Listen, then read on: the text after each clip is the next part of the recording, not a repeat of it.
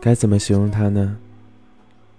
极度的敏感，带刺的玫瑰，典型的悲观主义者。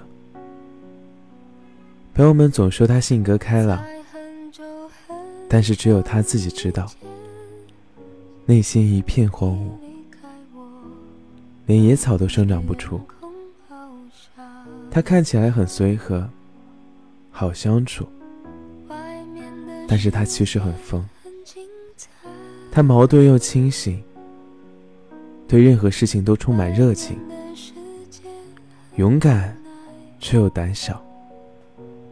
他是一个可以去治愈别人的人，却又孤独的治愈不了自己。他无限的去表达自己，又隐藏自己，又渴望有人能透过他的外壳看清他的实质。能看到他大大咧咧的外壳里包裹着腐朽的灵魂。